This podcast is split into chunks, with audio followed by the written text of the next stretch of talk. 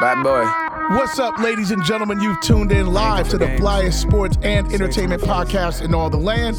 This is Stat Lines Matter. I'm your host, Mark Stewart, and like always, I ask you quickly to like, subscribe, and get the notifications on our YouTube channel. We're at Stat Lines Matter across all platforms Twitter, Instagram, TikTok, Fanbase, all of that, and Facebook. And most importantly, go get our podcast anywhere you get podcasts, which is Apple Music or Spotify or any other places. I am here with my partner in crime, as always, Mr. Rob Hunter Jr. How are you, sir? I'm doing good. How are you doing? Man, I'm doing excellent. Listen, we have a lot to cover today, so let's let's get into uh, one of the things I want to cover quickly before we get into our football discussion because we're in football season, so a lot of that dominates. Um, what's going around the internet? I guess it's kind of gone viral is a couple of videos of young youth basketball players at tournaments. And I've seen a couple of different ones at this point of young guys sort of to me acting like the the big version of them, the NBA guys, uh, with trash talking and a lot of disrespect of the opponent, um, from kids as young as look look like ten and under, and then I saw another kid who was maybe like 14, like bounce a ball off a guy's head in game action. And the question that I have for you and for our audience are we losing sportsmanship in youth sports? Uh, and, and, and, and should it be there? I, I saw one kid jaw jacking with a either a parent or a coach, but they were in the stands. They weren't on the sidelines. And I'm like, the kid could have been no more than 13. I'm like, why are you talking to anyone in the stands? But we're we're in this place, and because you're kind of part of that world, I wanted to get your take on it. On are we losing sportsmanship in in youth youth sports, and does it should we value it at all? Um. Well, all I can speak for is my experience. Did you uh, see the viral videos? Um, I saw the one that you sent me. Yeah. Um, I didn't see any of the other ones. Um, that's that's specifically what I'm referring to what was your take on that before you get into what your experience is? It's been it's been well, my take on it was is is going to be within the context of my experience, and basically those kids um, outside of you know anything physical happening, but normally those kids who have that kind of energy are the kids who generally are moving up the ranks. Uh, smack talk is something that's very common from what I see um, in the in the gyms, particularly at the and I've and I've started out in the suburban lane, which there's basically hardly any. But the more competitive you get, that stuff gets ratcheted up some, and you know normally it ends in you know all in good fun as a, or, or you know they you know after the smack talk is over, you know they shake hands and they and they leave. But you have you find that the kids who uh, have a have a more of a sense of uh, self or that dog, you see that they're the ones who are generally either meeting that that energy and beating that energy. So, um, speaking from someone who's just basically seen uh, what the better teams look like, they generally have that those, those smoky attitudes. They don't they don't back down from it. They bring the smoke, and they normally end up the better teams. They normally end up being the players that are ranked. Um, not that you can't do it another way, but I'm just saying based off of what I've seen. Um, you said good fun. If your son plays if he's D'ing up a guy and the guy bounces the ball off his forehead, is that good fun? He better. I mean, well, he is it good fun in terms of how your son would respond and how you would want your son to respond? Is it just like, hey, bounce the ball off my head is good fun? I think that's more of a rhetorical question, but I think. Well, that, I'm asking because you said most of it ends and it's looked at as good fun. If that, I'm if saying, that, if that, if that, is that good fun? So if that, if that, if my son or is, that my, if my son ain't playing good enough defense to defend somebody bouncing the ball off his head, that's on him. Right, but what I'm saying is, what's your expectation of what his response should be? He better lock him down. He better. He, I mean, I mean, tight, tight defense after that. Okay, game on. So the him bouncing a ball off your son's head, that's just part of the game in your view. Oh, that's not out of bounds. I, I, think that I think that my son better play better defense. Period. no, but I'm talking about the action. He's playing defense. He's in the defensive stand. So the guy's not gone anywhere. He just bounced the ball then, off his then, head. Then his defense ain't good enough. If you feel comfortable enough to bounce a ball off another player's head, then he ain't playing good so enough. So in defense. your view, it's just part of the game. No, it's not part of the game. You better play better defense. Obviously, you're not doing something enough to to garner his respect where he is not willing to do that. But you do realize, and I guess what I'm aim, what I'm what I'm going for here is, we all watch basketball. We watch it at the pro level. We watch it at the college level. I've never seen anybody in game action bounce a ball off of somebody's head. And neither have I. It's not part of the game. So I think that's probably more of an aberration. I think that maybe if we start but we seeing see it, in the street. Yeah, because that's street ball. It's Right, but entertainment. this we, was I mean, we see a lot of things with the Harlem Globetrotters. Right. All of those. I but mean, this was this was now. I I don't think this kid was even thirteen or fourteen years old, and he did this in game action in an AAU tournament. And to my surprise, nobody said anything. Like the ref didn't stop play. Nobody coach said anything. He just bounced the ball, and the kids was like, "Ooh ah!" But I was like, "This is not part of the game." And the fact that no one said anything affirmed the behavior, which bothered me. Well, I think, like I said, I think that he, if that's my son, he better play better defense. I mean, period. Point. Okay, so if he plays now- better now- now defense and then it. takes it off the head, No, you cool with that? let's flip it. Let's flip it though. I would not want my son bouncing the ball off of somebody's head. Right. Like you. So Well, we because I think it- you're a reasonable person. Well, I think. Well, also, I'm like, I mean, man, bust his ass. Period. Exactly. Like, what are we doing? Like, why are you doing that? Like, that's not. That's but that's not. what goes back to my original question. It's not part of the game, and it wasn't. Are we losing sportsmanship? Because bouncing the ball off somebody's head is like something else. Well, correct, but I, like I said, unless like I, I I've never seen that before. I haven't seen that clip, so I think that I wouldn't use that as oh, are we losing sports? Or I would I would because there are a lot of isolated things that happen during a game that you can get a clip of and go, oh, are we losing sports? I think that. If that if that starts to become a little bit of an epidemic, then, then maybe, but hopefully, Well, I think the indicator that it is an epidemic is I saw. I mean, this this had to be a ten and under league, ten and under game, maybe maybe twelve. And first of all, the kids are mic'd up. So why are you miking a ten or twelve year old for social media? Because I don't want to hear anything that a twelve year old has to say or ten year old has to say ever let alone in the context of a game. If you're playing a game, play the game. The second thing is you got somebody who's under five feet telling someone else who's under five feet they're too small. Oh, you too small, you too small. And then you had them, that same kid throwing the ball at another player who was down, and then his teammate came and threw the ball at him. It's like, it's almost like whoever put the mic on them put the mic on them so that they can present that behavior wide so it could go viral and it worked but what does that say about you sports and what does that say about the people who we put in charge? Because i think kids i heard someone say that's like it's cosplay for little kids. They're, it's nba cosplay. They're pretending the little kid he's dressed like Ja Morant, Ja Morant. He he he's he's talking shit like Ja Morant. But some of that the coaches either curtail or they support. And in this particular situation, if somebody put a mic pack on a kid, they're obviously supporting this behavior. And I think that's like, especially at their age, if you're in high school, that's different.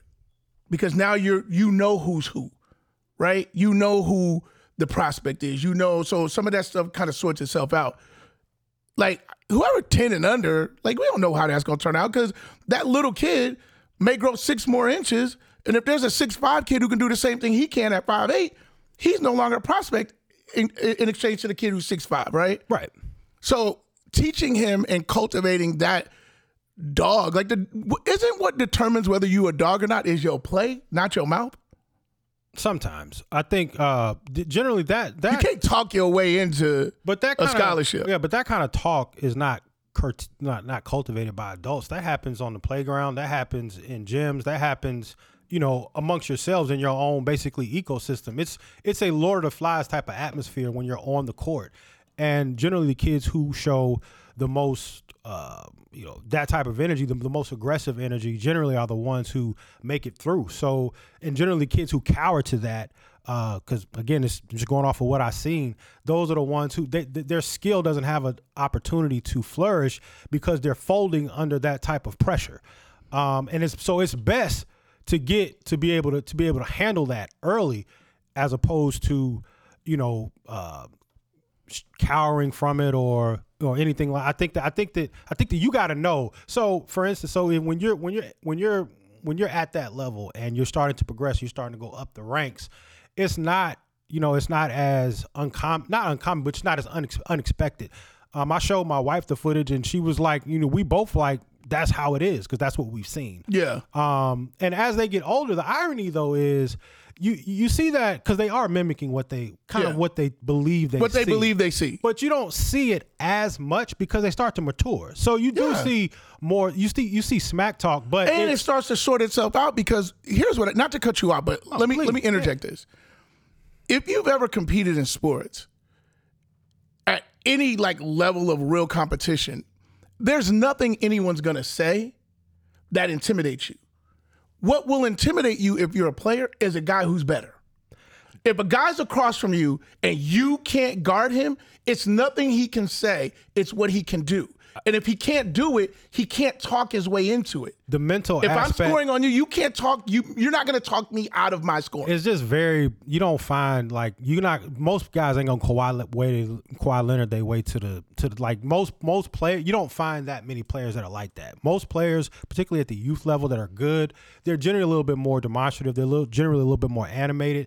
Every now and then you'll find a guy who has you know some stoic personality, but generally, especially down here and and, and in Chicago, the Mean Streets program up there, those guys are talking. Those guys are letting you know from from the moment they enter the gym who they are, what they're about to do to you, and they let you know that as they're leaving. And conversely speaking, the loser is still talking too. So it's a but but I think it's I think it is hard to explain without the context of the video.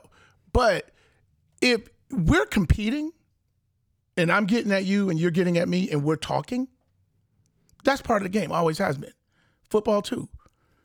What I saw in the video, the kid was they were shooting free throws. They were on the line, and the kids, you too small. You too small to shoot a free throw? That was awesome. That was ridiculous. And I thought that kid was like being. awesome.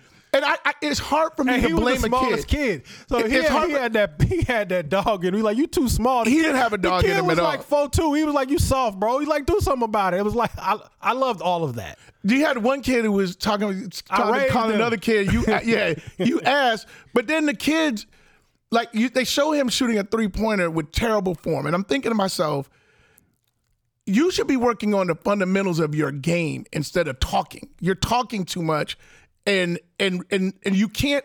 You're not going to talk your way into competitive situations. You can. If you have the game, if you Kevin Durant, if you're LeBron James, and obviously we're talking at the highest level, you're talking to and you're backing up a certain thing about what your game is. What I saw from these kids, because there was very little highlights of their play. Most of the highlights was of them talking. So you can't talk your way into a good play.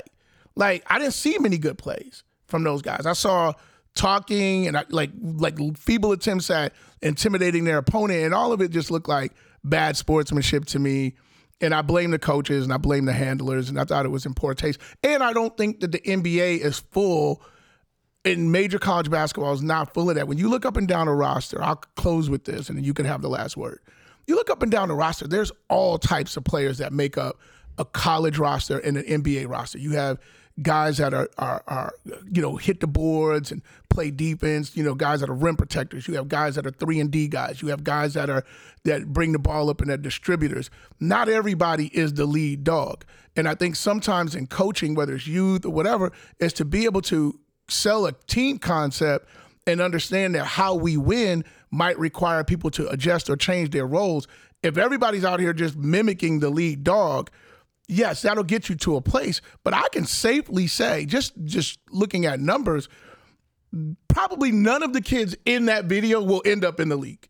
Probably because the the numbers say so. The, guys probability. That, the probability says that. So teaching them how to be like the one percent instead of like the larger is, I think, problematic and can hurt them in just in general. I just I mean I You can have the last word. I mean Georgia's the number one state in the in in the in the United States for producing uh, Division One basketball talent per capita per capita. Um, and that's that's just the energy that you see from around the state. Will they be will they will they be pros? Maybe not, but will they? Is the probability higher than any other place in the country that they'll play Division One basketball? Yes, it is, and that's just that's just what the numbers say. Um, if you look up and down, yes, NBA roster, you look at Patrick Beverley, you look at Devin Booker, you look at LeBron James, all these guys are smoky guys, all of them. Yeah. Um, and so Trae Young, I mean Steph Curry, you see all, I mean, all of these guys You're- like yeah, like are maybe right the top it. 25 guys in a league with 1,500 guys.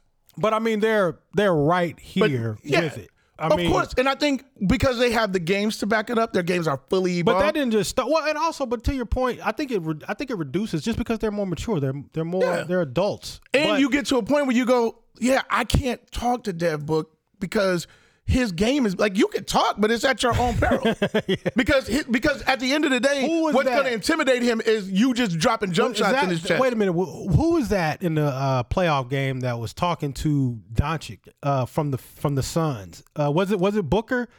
And he ended up winning, and they won the next two games. Yeah. and dispatches dispatches them fools. Yeah, like I mean, if you want to do that, Yeah. what ultimately will win point, out yeah. is the skill well, set. Well, I mean, yeah, because Doncic went ahead and, and Yeah. uh, but I mean, Doncic he he come from over there. because if it was smoke, if it was just smoke, then Pat Beverley would be a top ten player. Well, no, you, but you have to have, but you, I think you have to have that in you in, in order to get there. I just when you see, to, to- I don't want to get too personal, but I I'll, I'll just say I wish I had a little bit more of that in my camp. I'll say that.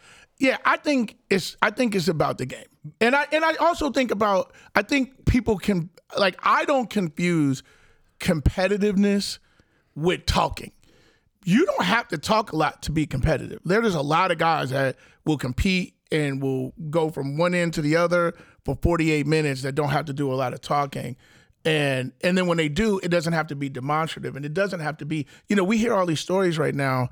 Uh, we it's just two guys that we get these stories about all the time. Is is is uh is Larry Bird and now posthumously is is Kobe. And people say, you know, tell these stories, but Larry talks shit. Everybody says he's the biggest shit talker. Dominique Wilkins told me personally and gave me stories for like an hour about like shit that Larry talked.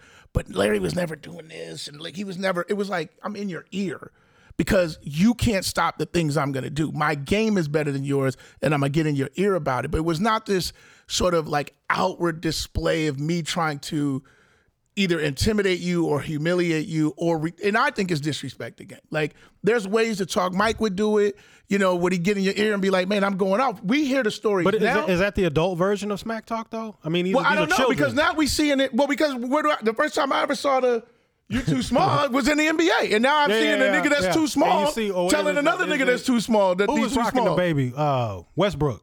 Yeah. was saying that Lillard was too little. Yeah, you know what I mean. So we saw it at the NBA level, and now it's gone down. So, anyways, um, I'm gonna keep an eye on But that. you I never was a big an eye- talk. I remember when we first started playing pickup. You was like, "Why are you talking so much, Rob?" Yeah, like, I think it's some. I think it's some southern. I'm a, I'm a Midwestern guy. I think it's some southern stuff. Like I was like, man, be quiet and I'm guard like, your "What man. we do?" You know? guard your guy. I'm in You know eight in a row. Like, I'm gonna warm your ass up. Well, Anyway, so um, sticking with the NBA for a little bit, I wanted to uh, have a, a little bit of an update on the Ime Adoka. Adoka Ime Ado- Odoka. I'm gonna get this man's name right. is it Um, O or you? I don't know. Ooh, I thought you may have figured it out by now. I haven't. You know, I'm.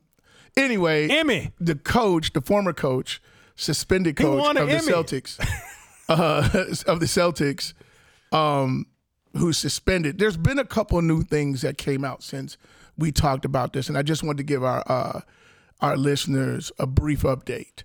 Um, one of the things that we figured out is that the relationship was with someone who worked for the organization and booked travel. She was the travel and logistics coordinator for the team, and at times booked Nia Long, his girls, travel.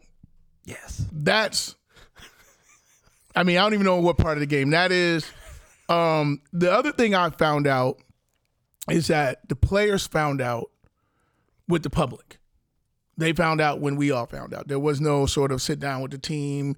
Coach is going to be suspended because guys were, you know, the teams hadn't come together yet because yesterday was uh, media day. This week was media day. So guys were still dispersed. So guys were finding out the way they found out. And then one sort of interesting thing because people are weighing in. You had um, Matt Barnes from the uh, up in uh, what is it, All the Smoke uh, podcast. Uh, initially, he had a response. Then he came back and sort of retracted his response because through his inside information, he got uh, additional stuff and stuff that's starting to trickle out. Um, you know, some of the stuff that's unsus- um, unsubstantiated. So we're not going to get too deep into what we heard. What we do know is uh, it was someone who worked in travel and logistics and had contact with Neil Long's wife. I mean, with uh, with his uh, fiance. and was married to a To another executive. to another Boston Celtic Yeah. executive who happened to find out on the on the ring alarm. Yeah. Uh, and we was about to get ring, but now we not getting that. Fact, You gonna try some other security? I, am gonna go home and uninstall the doorbell we got. Yo. Like, I don't want just go back to the not. What's that thing used to bang? The clang clang clang. yeah, the knocker. And that, you know, so what's what's what's even more add insult to I guess injury, if you will. He- so this was found out roughly two months ago, Right back in the summer. Yeah. and they just continued to let this young lady proceed with the actual permanent uh uh transition with Nia Long moving Yeah. to actual to, to, to Boston. Yeah. Because they were under investigation. They were uninvest. Yeah, so but they found out. I mean, they found well, the, the, was to get the details, but the actual infraction was pretty much, uh, the, you know, they at least concluded that. Now the circumstances surrounding it, you know, obviously required the investigation. But I just think from from um, Emmy, I'm a uh, I mean. perspective. Like, how do you continue to let this young lady help your fiance when everybody everybody know but her. You know, it's a very it's a you know because everybody was aware that the investi- that the investigation was going on. Were that's they? a- yeah. Well, from I read three articles on it, and Were, everybody. were the principals? Yes, the principal. So the, the staffer knew. Obviously, Jaime knew. So I- and the okay. Celtics. Everybody knew that the investigation was on. That part I did not know. Yes, and they continue to allow the staffer to help uh, Miss Long with her with the with the with the transition, which was like which is bugging me out. Do you think that he thought maybe they would investigate? You think he thought he had covered his tracks or something along I that line? I think that well, I, on some some some level, he had to think that this was just going to be handled internally and it wasn't going to come out, or he had hoped. You know, you just Right. you're just hoping at that point, and because why blow up the whole thing if we can just keep this? Yeah, let's just wait till they show their And I think that it was a, maybe a possibility. Maybe it was never a possibility because who blew the whistle was the dadgum husband. You know, because he found out off the ring, the ring, uh, you know, thanks Shaq. You know what I mean? I guess. And I think is Nas in that too. I think Nas. Is in. Nas, uh, yeah, Nas, well, I think Nas was Uber. Was he ring too? I think Nas. Hey, them boys made some really timely key. Who they got advising them? They they in the right. They, They, in the right room. right. They're in the right rooms. But yeah, so I uh it's and you know so when what Matt Barnes was saying, he you know when he brought up his uh when he posted his retraction, he said that it's a lot messier than he ever could have thought. yeah. So that's just the little bit that we know. So the fact that, you know, um I guess, you know, what he got was probably obviously the, the gory details. Right. Um, which I don't even want to know. I just wanted to just be next season for for, for Jaime. Yeah. I mean, I don't know. Like, I don't think he getting that job back. Me neither. Yeah. Because I thought about I mean, that. I mean, That was interesting. coach again. No, you brought that up on our fan base call, which will happen Friday at nine thirty. Yeah. um, but you brought that up on the call, and I never considered that they wouldn't bring him back. But I don't know how you can Yeah. because 'Cause is it's the- egregious. Well, is the executive still there? Is the wife still there? Do they move on? How do you bring him back? Because somebody got to leave.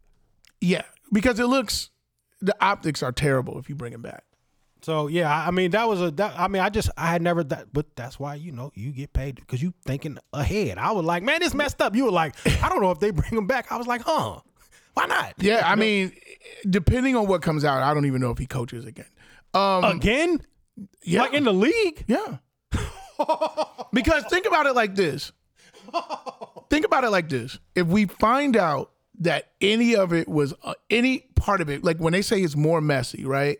Yes. If any part of that is unwanted or unwarranted advances, no team is touching him in the Me Too. Yeah, if it's any We're in the Me Too unwanted, and they said like in a, a couple days ago that he made some comments that weren't wanted Yeah. or so unwanted. so like yeah, like depending on what comes out and what the investigation shows, like he's literally jeopardized his career. So, um, let's talk a little bit about uh, Brett Favre. You know, in Twitter world and, and places where people discuss things and ideas, there's a prevailing thought that there's a major scandal going on in the fine state of Mississippi, and I say that um, facetiously. In that ESPN, who is the worldwide leader, and I'll, I, I'm comfortable calling them out on this, is not covering this story with any sense of urgency, if at all, when you consider who's involved, the amount of money, and how far it goes up in the state government. And unless you've been under a rock, let me briefly um, go back and, and bring you up. There is an investigation and a lawsuit put up by the state of Mississippi against uh, a collection of individuals, including Brett Favre, for misappropriating funds that were allocated to their welfare system. Favre was using his influence as a major player in the state of Mississippi to influence government officials to build new uh, facilities at the University of Southern Mississippi, where he went and where his daughter was going to go to play volleyball. And his nephew, Dylan. And his nephew, Dylan. And I don't think Dylan was playing volleyball, but he's there. The family's there. They got a legacy at that university. And so he wanted his daughter, like all of us would, to be able to play in a first rate facility. So instead of raising money or doing what people do, he called his or making what, a donation or making Steve a donation. Style, yeah, ten million. To- he went to, um, you know, the former governor Phil Bryant. He was the current at the time. Current at the time, former now, uh, Phil Bryant, said, "Hey, let's get some like let's get some dollars uh, put forward," and started to do that. What's coming out now is that he wasn't sort of innocently asking; that he was aware of when the heat started to come that it was problematic and that we should pull up and he continued to push forward. So he's not going to be able to um, claim uh, ignorance on this. No, he Brett Favre's in trouble. He won't be able to claim negligence, um, you know, basically due to the old text messages. Yeah, but you know, this this this is this story is so layered but it's one that's familiar with you know uh, the uh, the establishment in this country and the have-nots, basically uh, using their uh, systemic advantages, if you will, to uh, create uh, opportunities and advantages and wealth and all the things that you know they enjoy. Is basically the have and have-nots, and the have-nots their political voice basically is what it boils down. Their political and their economic voice is so small that they generally depend on, meaning the haves depend on, you know, the fact that they don't have those things. You know, they don't have that. They won't be able to raise enough awareness to uh, create, um, to bring attention to the injustice. Yeah. Um, what's interesting about this is I was thinking, I was like, five million for a volleyball? They can't just use the gym. Like I was in my mind, I I like five million. Like everywhere I went, you just roll a volleyball net out there, and you know put some extra seating, and then that's the court. I didn't yeah. know they had volleyball courts. Yeah, five, the bigger programs do. Five million. Mm-hmm. There must be a hell of five program. Yeah. Um, but this is so we talked about this again on uh, fan base on Friday at nine thirty, and um, I was you know I'd said that this probably won't rise to the level that it actually should. Um, doing a little bit more research, uh, you know, the new governor, uh, Tate Reeves, has since good old uh, Tate fired the uh, attorney that they brought in to do the investigation yeah. without cause, and had him before that remove the subpoena for Southern Miss and the communications for the uh, uh, the Southern Miss Foundation, which is where the money was routed to via a lease. Um, the five million dollars, uh, had have them remove that uh, from the uh, from the investigation because the people in the foundation were Tate are mostly Tate Reeves supporters. So the communication of you know the, the records have been, it, the case is being still brought forward. Yeah. But that part has been removed. So now there's been there's now scuttlebutt saying that Tate needs to be involved in the uh, investigation. The new governor. So Yeah. the other governor gone. Yeah. And Good old Tate. and now Tate Reeves, uh, Phil Bryant was the original governor. Yeah. So this is this is uh Miss, he, Mississippi is going Mississippi. Man, Mississippi, and it, you know, so the, the and I was thinking, Favre got the, you know, got eight million bucks, right? He got five. They say it might be more when it's I all think said and done. it was more, but Yeah. five million for the uh, for the facility, two million for a biotech Mm-hmm. uh, company, and then a million that he was going to have basically, or did have routed to him in the form of appearance fees, no show appearance fees that he uh, was supposed to route to Southern Mississippi. This is, and so then you you think about okay, so. Phil Bryant had the irony in this whole thing had the guy that was in charge of the temporary assistance fund um, fired for fraud. Right, fired him for fraud. Phil Bryant put in his person, Nancy, uh, uh, Nancy New, who uh, just pleaded guilty to the biggest fraud scandal, which is this was involved in the business, the biggest public fraud scandal in the history of Mississippi. Seventy-seven million dollars. This woman was in charge of public funds out of the purview of uh, of of Public Watch.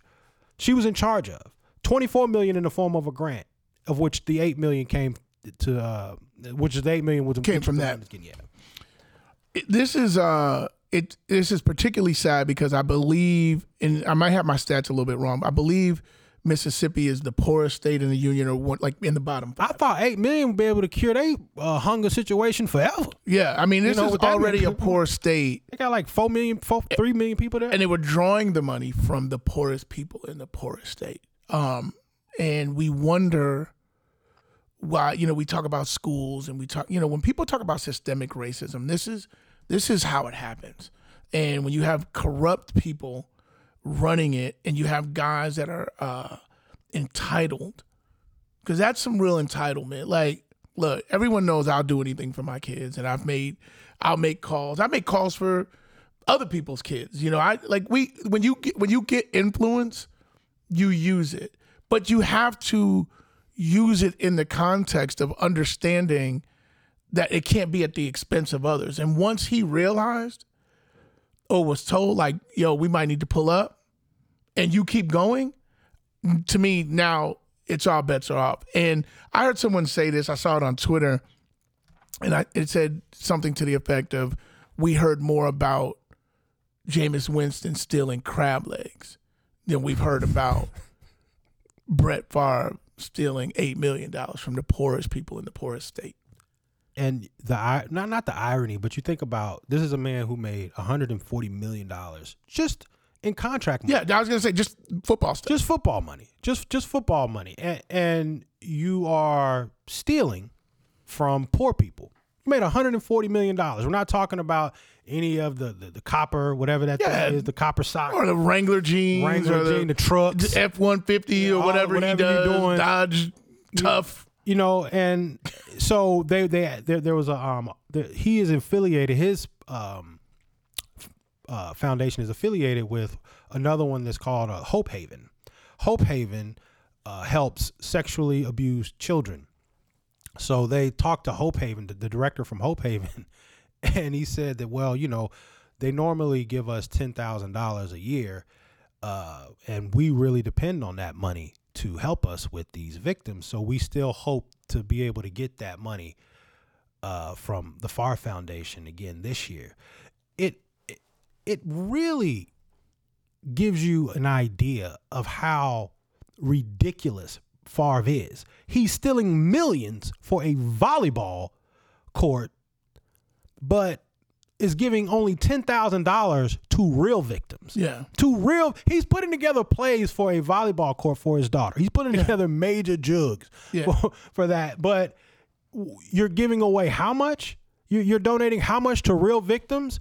It's it's it is really it, it you know it really just ta- it, it takes you it, you know it makes you uh, pause for a second and go man what what world are these people living in? Like, how do you resolve that? Like, at least you can go, okay, he give me a hundred thousand, ten thousand dollars, Brett. Yeah, there's a lot of people right now that are that are really quiet about something they should be speaking out from out on. And I think to me, this is not an issue of politics. But let's call a spade a spade. This is a ruby red state. This is ruby red governing. And they're the last in always, education. Yeah, they're last in education, but not where their kids go to school, but in Jackson where there's no where the water's brown and it's a bunch of bullshit going on there and not enough people are talking about this the way people weren't talking about the water in Flint and the problems. We just turn ourselves away and I don't think we should turn ourselves away here at Stat Lines Matter. We're going to keep an eye on this story. We're going to give you updates. Um, like Rob alluded to, we're going to actually devote our entire conversation uh, Friday in the audio room at on Fanbase to this uh, subject. So if you want to delve deeper into this subject with us, we're going to be on the Fanbase app Friday at 9:30 a.m. discussing the Brett Favre situation more in depth. Tough man. Brad Brad Pigott, the uh, attorney, said that um, people that got fired said that people are going to go to jail behind this well, there's people already pleading guilty, and you know, but the question just becomes, you know, I heard Shannon Sharpe say, he said when black and brown people defraud the government on an EBT card for three or four hundred dollars, they're they're prosecuting people to the full extent of the law when people are defrauding it to eat and to put food on their tables. And this when you talk about volleyball courts and all that kind of stuff, and $8 million and maybe more, and corruption that goes all the way up to the governor's, two governor's mansions or two governor's houses, it's ridiculous and it pisses me off. Anyway, let's discuss a little bit of football before we get out of here because we got to discuss football. Um, before we get into it, again, I invite you to join us Wednesday night at 9 p.m. Eastern, 8 p.m. Central uh, for our Fantasy Football Weekly show presented by SLM. Uh, where we'll be breaking down some of these games uh, from a uh, fantasy perspective. So you'll get a little bit more in depth fantasy discuss, uh, discussion at that time, Wednesday night, 9 p.m. Eastern. Uh, we'll be breaking it down. But in the meantime, let's talk a little bit, like, because the season we're we're three games in. We're about to play our fourth game. We're starting to get a little bit of a read on some of the teams, but there's been some surprises and there's been some teams that are disappointed. What's your early take in terms of surprises, disappointments, based on what you thought coming in? Uh, I th- well for me the biggest the biggest surprise, hands down, for me, is the Jaguars. Mm-hmm. Uh, they're number one in point differential. Uh, just coming off a big road win. I understand that the Chargers are battling a lot of injuries. But you, you wouldn't have at least coming into the season necessarily foresaw the uh, the them being number one in point differential. Right. Um, now a lot of that obviously has to do with the game they played a week ago against the Colts, and they didn't score any points, but they still held uh, Justin Herbert and Ekeler and uh, Marvin Williams, Marvin Mike Williams, yeah. to ten points. Yeah. Um, and which so, something nobody's really done on the road. Yeah. Um, so that will probably be uh, one of the biggest surprises. Um, maybe the second this man, oh, maybe this one should should have been first. But the way that Geno Smith's uh, been playing has been mm-hmm. a big surprise. Um, I watched that game uh, first time I probably watched a Falcon game from beginning to end because I had fantasy implications, but uh, that's neither here nor there. and watching Geno Smith deliver the ball, he made a crucial uh, turnover uh, to to actually seal mm-hmm. the win for the uh, for the Falcons. But I think, I mean, Geno's looking like who the Jets drafted him to be. so, yeah. um, yeah. I, so, so that was that's probably my my two biggest surprises.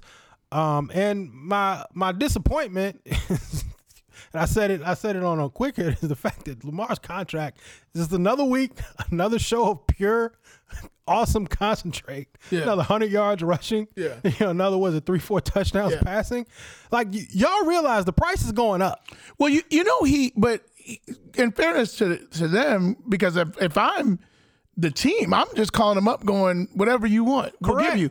But he said I'm not negotiating during the year. Right, but you know you can go in there and just slap down a fully guaranteed deal and just whatever Deshaun got, beat that by like a few million. Yeah, and it's over with. He like I would just go slap it down and and this is not me. I don't have the stats up, but he leads in touchdown passes, quarterback rating, I believe yards, and he's fourth in rushing. I did not know Not- he was fourth in rushing. Not among quarterbacks. yeah, you drive the you He's drive fourth that in rushing. with flowers with everybody. and an sorry apology Yeah. letter on there and be like that. That was totally our fault. Have Ozzie do it. Yeah, Ozzie knew no, and Ray it- Lewis. Yeah. And they're not even part of it. Um, for me, you um Bill was one of my surprises. Uh the Dolphins. I, I'm not gonna say they were my surprise because I, I felt like this team had been turning the corner even under Brian Flores. I think what surprised me about the Dolphins is how quickly they've adjusted to the offensive system and how explosive they become early. I figured they would get there at some point. I didn't think we'd see it in week two, in week three. Well, in week three, I mean, they got they were outgained, out first Yeah. down, out. I mean, they had time possession. They lost. They just that was a fluky win for them. You think it was fluky? I actually think they. I, I mean, because they, you got outplayed in basically every See, facet I of the don't- see, game. I don't except for the one that Did you counted watch the the most. I watched most of it. yeah. I watched the game. I don't think they got outplayed at all. I think they frustrated the hell out of Josh Allen. You know, he threw 63 passes to get his 400 yards. I mean, they were That's a lot of passes. It's a lot of passes, and not, and nine times out of ten, if you throw the ball sixty three times, you're not gonna win. But you think with that many injuries they had coming in, Ste uh, Stefon Diggs left the game uh, due to cramps. yeah, but he played. He played the majority. You know, they caught. I think they caught them also. You know, at a, I mean, you coming down to Miami and with that weather. I think they. I, you know, I, I, I don't know. I okay. Well, I, here's what I say- here's what I say. didn't see last week coming at all. Well, here's what I say. And Jaylen Waddle still had an, another hundred yards. Yes. uh, this past week. They were missing all sorts of guys defensively. Offense was intact. I think they frustrated Josh the whole game. Well, and then you think think about this, like, uh, you know, they, how long has that coach been there? Four or five years, and McDermott, yeah, and they still don't have a running game no, at all. I don't think they want one. That's they, well, they got Josh, but we know and we see like like to me the Bills seem like a they're a front running team. If they can get you out of there in Yeah. two three sets to use a tennis analogy, but if you can drag them into a fifth set, Yeah. like the Chiefs did, you know, obviously like uh, the Dolphins did, without a running game to Yeah. salt the game, and your running game cannot be your quarterback. You saw what happened Yeah. to Cam. You see what happened to these, you know, these running back. I'm sorry, these quarterbacks who run when they get deeper into the season. A lot of times they're beat up, they're nicked up in ways that you know don't allow them to perform like they did earlier in the season. Even Yeah. even look at the way that just um, that uh, Jalen Hurts is performing. He started off last year the same exact way. Yeah. Now he making a lot more throws from the pocket than he did last year. Yeah. In some tight windows. Yeah. So hopefully that will allow him to perform at this level for deeper into the season. Yeah, you have to preserve yourself, and I mean, But, you man, called me. no you running me. game. Yeah, you called me over the uh, weekend, and you were like, you know, uh, Kyler Murray's not running enough. But I think to your point, if you want to play 17 games, especially because he's slight, you can't you can't just be out here reckless. And I said that about Josh. Like Josh, because he's big. You can't have no rushing yards, man. Huh? And that's what you do. Well, but but, Yeah, no. but but to your point, their only chance of sustained success is him being on the field, and he's got to protect himself. Um, so maybe the game plan was like not to run as much, but I think like Josh better be careful. Like, and go talk to Cam Well, and and then the style, okay, because that's that's because he's dropping his shoulder on guys Yes. Yes. like Cam was. Like you gotta get out of bounds. You gotta slide. I saw Kyler Murray against the what did they play this past weekend? Uh, it wasn't the Raiders. It was uh oh, it was uh the Rams. Yeah, And the first down was right there. And he slid like seven yards. Yes. I'm like, what are you doing? Yeah. Don't get the, the first down. But to your point, I mean, Yeah, he's stay out of like harm's way. self preservation. I'm trying to enjoy all this money. yeah, no, for real. And I'm trying to stay out here. It's a long season. I, interesting because I have the same team on surprises and disappointment. Um, the Chicago Bears. I they're surprising in the sense that if you open a season with 49ers, Green Bay, sandwiched with the Texans, you think maybe one and two or oh possibly 0 and three. We're two and one um, coming out of those three. So surprising that we've done that. Disappointing in the sense that Justin Fields has been awful and he's been regressing. And obviously, if you watch football, you know that new system and it's very similar. The struggles that he's having are very similar to what Russ is having in Denver, and they run this basically the same system. Both of those guys. We have the quarterback coach from Green Bay. They have the offensive coordinator from Green Bay. So they're Hackett. running, yeah, Hackett and Luke Getsy uh, in Chicago, who's a quarterback coach up there. And they're running effectively the same system. And if you remember, even when they got in there to Green Bay, Rodgers was frustrated because you're not allowed to get in and out of plays, not allowed a lot of checks. It was like run what we send in, and it's a structured offense. Yeah, Rodgers twenty six touchdowns that first year. With Yeah. Hackett, And this that's is- like his lowest. Yes, and this is Rodgers, Yeah, right? yeah. And so these other guys who are used to are probably at their best, both Russ and Fields playing off schedule, playing a little bit of a But that's what Russ set. did that last drive. Right. I'm doing this. I'm got to I got to do what I got to Yeah, do. I'm doing my Russ thing right now. We Right. got to win. As But- opposed to the first game. yes. Right? Where he didn't do a lot of Russ stuff. And Right. then you came for the 60, 70 yard field goal and you lose. And then right. And so you're seeing the similar type of struggles and like the timing and the whole nine. And I'm I'm just incredibly disappointed because I think it's exposing um it's exposing Fields to pressure, outside pressure that I don't think is gonna help him. And I'm frustrated because I wanted I'd rather be and this might be this might sound crazy. We're not a threat to win the Super Bowl. We're not even really a threat to go to the playoffs. What's way more important to me as a Bears fan is to see two things change in culture and improvement at the quarterback position.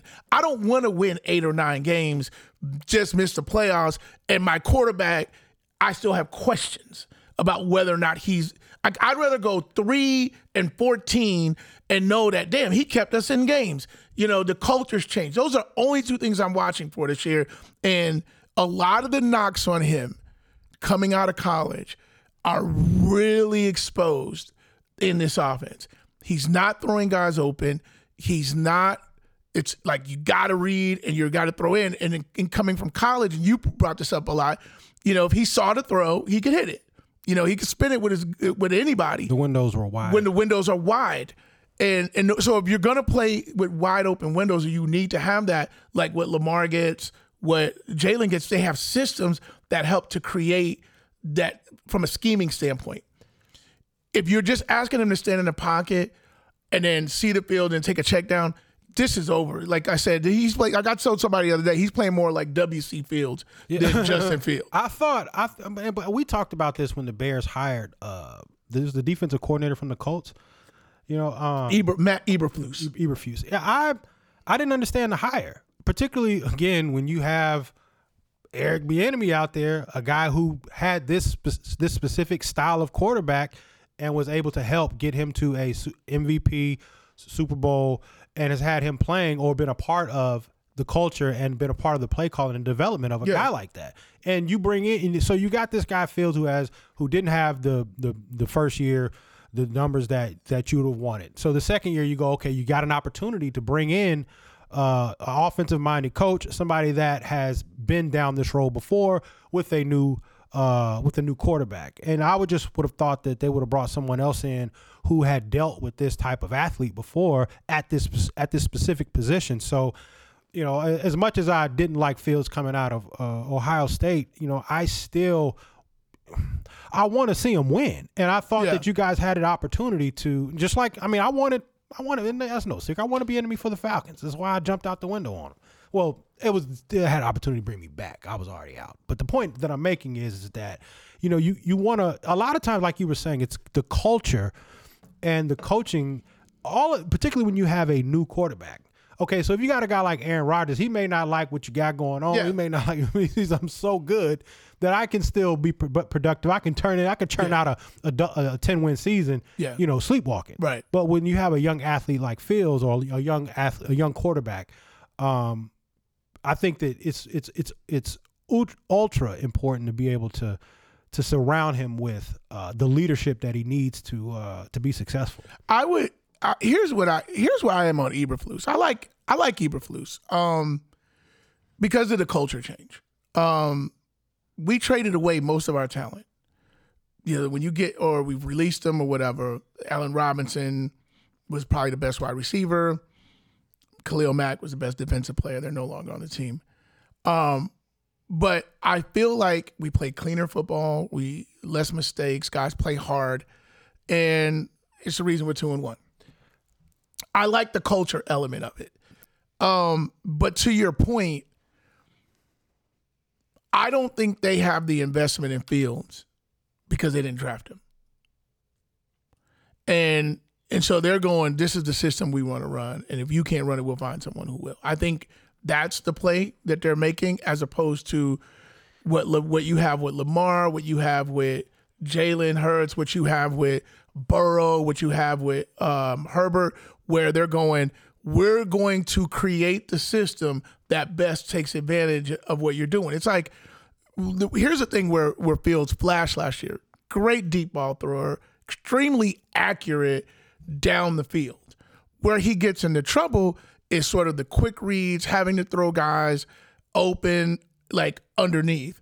And he just has problems with it. This system plays mostly sideways and not vertical. He's a vertical quarterback. Play action, get the ball down the field. We did it a few times last year and it worked.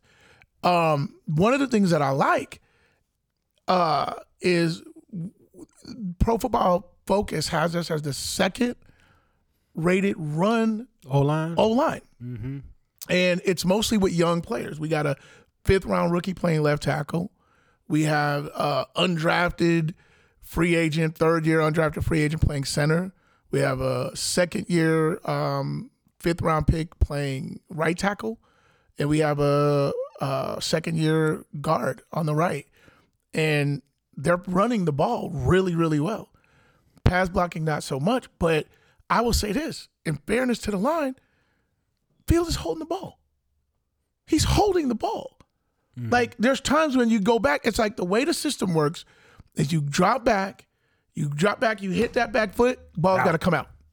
Anticipate, And he's trying to see it then throw it. and then throw it and most times it's not there and and then they're they're they figured out how to rush him to kill that run so to kill him from running so all that to say the bears are both on my surprise and my disappointment but that's mostly about justin fields just justin fields is disappointing me um the only other team i had on there that's disappointing i do want to point out the chargers because i think the chargers get a lot of love because of herbert and the way he plays but they don't win they never win. and they used to blame that shit on Anthony Lynn. They, haven't did. won no more than they did. No, they won less. They be losing. They be they losing. do. They're one and two. They do. They do. so everybody's enamored with the quarterback play, and I guess at some point it will win them some games. Not yet. Yeah, they'll win this coming up week. I think uh, they play the uh, the Texans, so they they should get a win there. Yeah, but, you uh, thought but- them but at Jacksonville. point, yes. Hey, Jacksonville got that stick. Yeah, no, Jacksonville's on my list of surprises too. And um Laws, Trevor Trevor um Oh, Trevor Lawrence Yeah, yeah. is playing like the draft pick that we thought he T Law and and and to their you know to their uh, credit, they surrounded him with, with weapons now. You know, they Yeah, got brought in Kirk, to, and yeah. Kirk is delivering. He's catching balls, and uh, you know they got this one two punch, really more of a one punch with uh with um with James Robinson. With Well, Robinson, that's one of the things I just want to speak on that real quick. One of the things that I love about sports is that, and we talked earlier in the show, we opened the show talking about competition. James Robinson, I believe, was a seventh round or undrafted free agent. Travis Etienne was a first round, maybe second round pick. it's his teammate under center. Yeah. and they got him because of that familiarity. He was a big time recruit, all of that.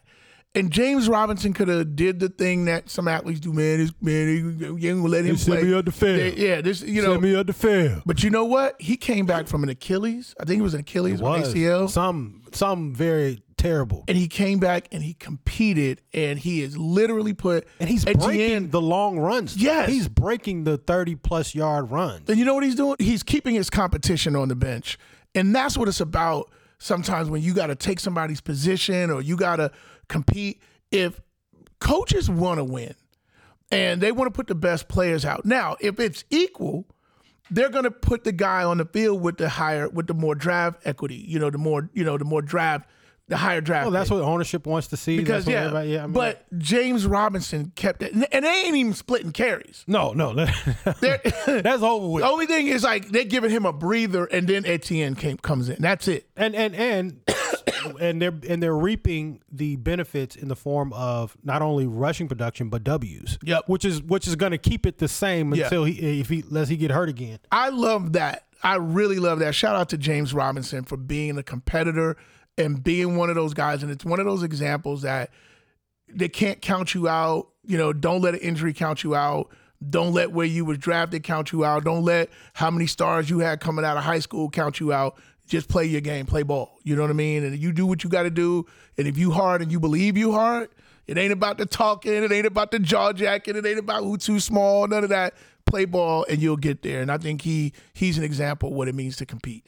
Um, uh, like I said, we got the fantasy game, the fantasy show coming tomorrow night or coming Wednesday night, uh, nine o'clock Eastern, and then we have the fan base uh, show Friday morning nine thirty on the fan base app. Download the fan base app. Come in. The Stat Lines Matter presents, and you can come in and hear all the conversation that we have uh, every Friday, but this Friday particularly about the Brett Favre situation. We gonna we gonna get his ass. Hey, and we gonna be listen. Well, we gonna skin you. We, just like you try to skin us. Anyways, on behalf of my partner here, Rob Hunter Jr., I am Mark Stewart. This is Stat Lines Back. Bad boy. I ain't come for games. Say it to my face. Say it to my. Say it to my face. I ain't come for games. Say it to my face. Say it to my. Say it to my face.